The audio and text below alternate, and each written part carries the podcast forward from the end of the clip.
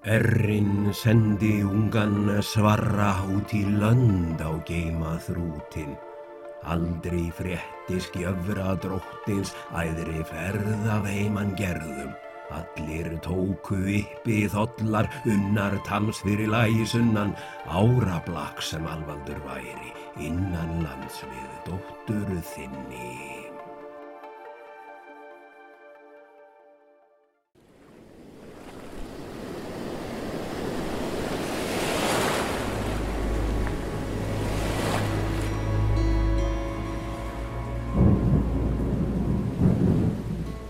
Mi Noruega Mi gente, mi todo, se ha hundido en el mar hoy, hundido en la distancia y las brumas a medida que nuestro barco se iba alejando de la costa.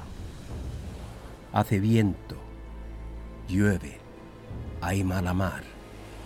Desde mi camarote escucho el viento tensar las velas la quilla crujir con los movimientos del barco mientras surca este hinchado mar hacia Inglaterra, primera escala de este mi viaje a España, viaje me temo sin retorno. En el otro camarote yace Sira Ferans, con la cara verde, vomitando hasta la bilis. ¡Ay, esos marineros de agua dulce del sur! Y del sur nos llegaron emisarios a Noruega al mando de Siraferans, don Fernando para los de España, con cartas y obsequios del rey Alfonsus de Castilla, pidiendo mi mano. Se aceptó la pedida con la condición de que yo pudiera escoger por esposo a uno de los hermanos del rey.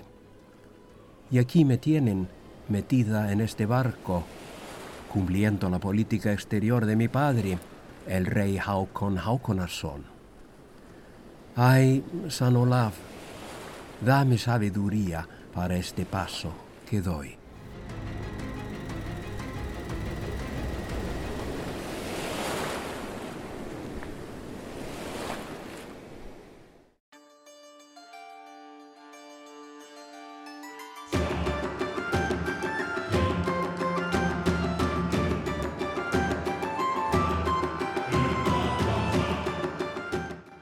Ay, sí, qué mareadito estaba Sir Ferrans.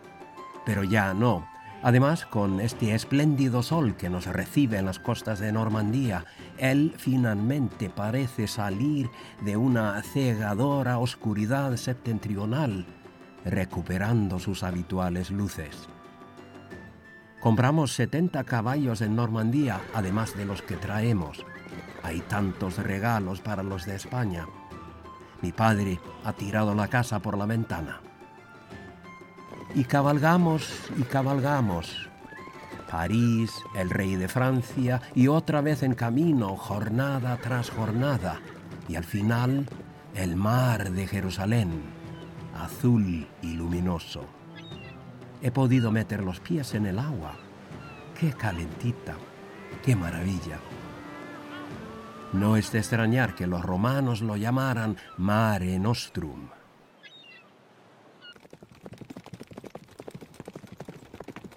Y cabalgamos y cabalgamos por grandes montañas y duros caminos hasta entrar en Catalonia, en los dominios del rey de Aragón, Jacobus, Aljauma, en boca de los catalanes, que nos sale a recibir en Barcelona, pomposo y solemne, aunque con una pizca de socarronería, rodeado de obispos y todo un ejército de hombres. El rey toma las bridas de mi caballo y condúceme hasta mis aposentos. Luego dos días de festejos. Se ve que al Jaume le gustan las mujeres de cabellos dorados como yo. Me ha tirado los tejos, el muy viejo verde.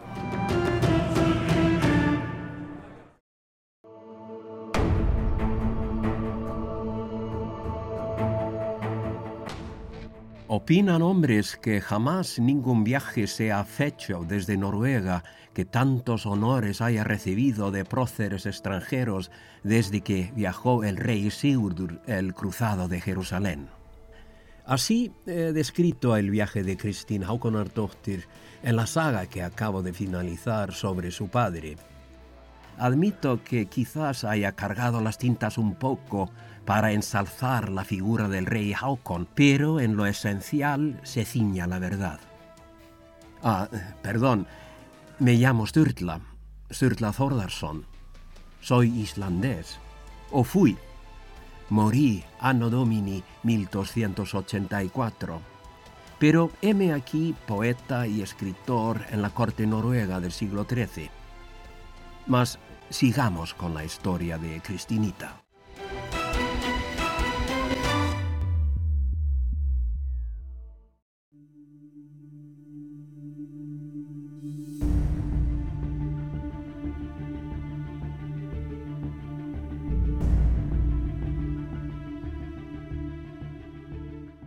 Estoy bien pese a la dureza del viaje, pese a su incierto propósito y pese al clima. Este sol del sur me empieza a matar. El calor es tan sofocante, tan pegajoso. Además me estoy quemando a pesar de los cuidados. No puedo llegar al encuentro del rey Alfonsus y sus hermanos todo colorada, con la cara curtida como un viejo lobo de mar. Por fin hemos entrado en Castilla. Ya no hace calor, ya hace frío. Los montes y los campos de labranza se han ido griseando por la nieve, no blanqueando, porque no hay tanta como puede haber en casa, pero es nieve al fin y al cabo. Faltan dos noches para la Navidad. Nos encontramos delante de un burgo llamado Soria, muy tierra adentro y, como en anteriores ocasiones, salen a recibirnos, dos jinetes esta vez. Es Luis, hermano del rey, me dicen, junto con, eh, cómo no, un obispo. ¿Será ese quien me agrade a mí y a mis consejeros? Porque sola no voy a tomar esa decisión. Es muy gentil, eso sí, pero no sé, no sé. Además, resulta ser hermanastro del rey.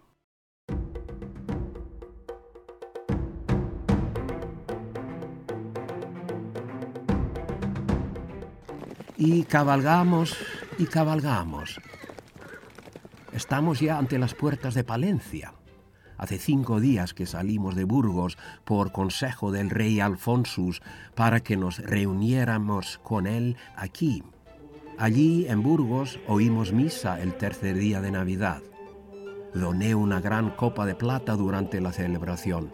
A su vez, doña Berenguela, la hermana del rey, me regaló siete sillas de montar para dama adornadas. Y primoroso es el baldaquín que también me dio.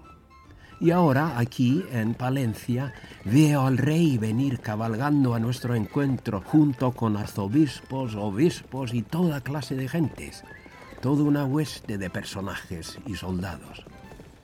Me saluda con gran afecto, abrazándome. La verdad es que no solo son muy pomposos estos eh, castellanos, sino asaz tocones. Luego agarra las bridas de mi corcel y condúceme hasta mis aposentos. Ay, San Olaf, se acerca la hora de elegir.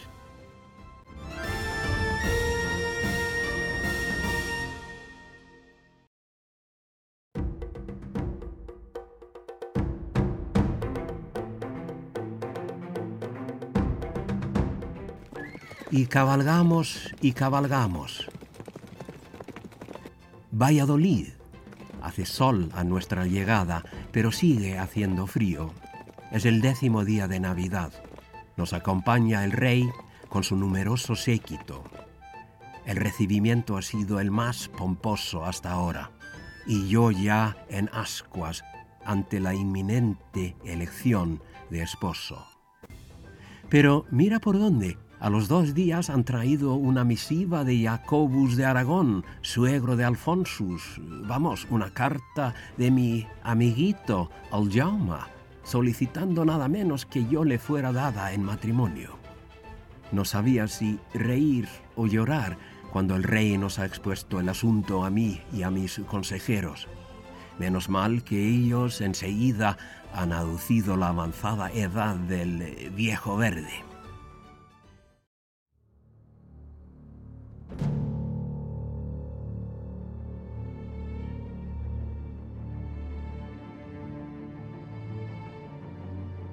Ha llegado el momento. El rey Alfonsus nos convoca y sin más preámbulo comienza a describir a sus hermanos uno por uno. Fadrique, el mayor, valiente, buen caballero, buen cazador. Enrique, el mejor caballero, pero que se alzó contra su padre. Sancho, arzobispo electo de Toledo, hecho para ser clérigo. Y por fin, Filipus, Felipe, arzobispo electo de Sevilla, cargo que me llama la atención. Pero de él dice que no está hecho para ser clérigo, que a él lo que le gusta son las diversiones con halcones y perros, que es un grandísimo retador de osos y jabalíes, alegre, humilde y óptimo compañero. También que es el más fuerte de los hermanos y buen caballero. Sin embargo, no dice nada de su aspecto, que sí es un hombre de prestancia y buen porte. Pero no hace falta, salta a la vista que sí cuando, a petición del rey, se pone de pie, porque ahí está. Además, se nota que es el que más agrada al monarca, y, a decir verdad, a mí también. Lo mismo dicen luego mis noruegos y resaltan también la importancia de su cercanía al rey. Por todo ello, y tras meditarlo, me he decidido por él, por Felipe. Ay, San Olaf, espero haber obrado bien.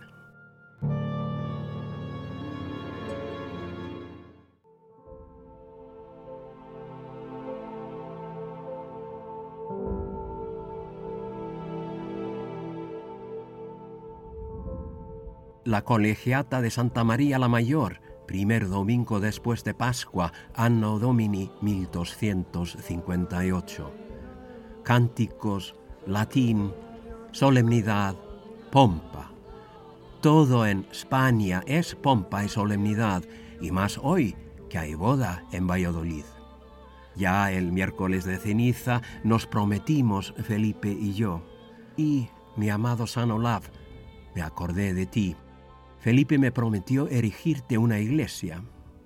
Espero no tener que aguardar mucho para verla levantada.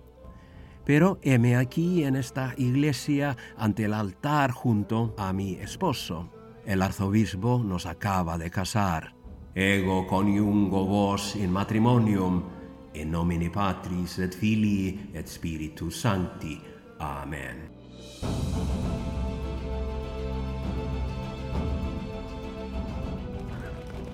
Y cabalgamos y cabalgamos por duros caminos, por quebradas y cañones, por montes y llanuras, hacia el sur, hacia nuestro futuro, hasta Sevilla, para morar, para vivir, sí, vivir. Sevilla, cuánto sol, cuánta luminosidad, cuánta voluptuosidad, cuánto calor y amor, quizás este sol sevillano sí que es el astro rey. Reina, rige, domina, da vida, es vida, quita vida. Ojalá me dé amor, aunque me quite la vida. Amor e hijos, ojalá. Qué alegría, qué alegría, qué magia, qué duende, qué miedo.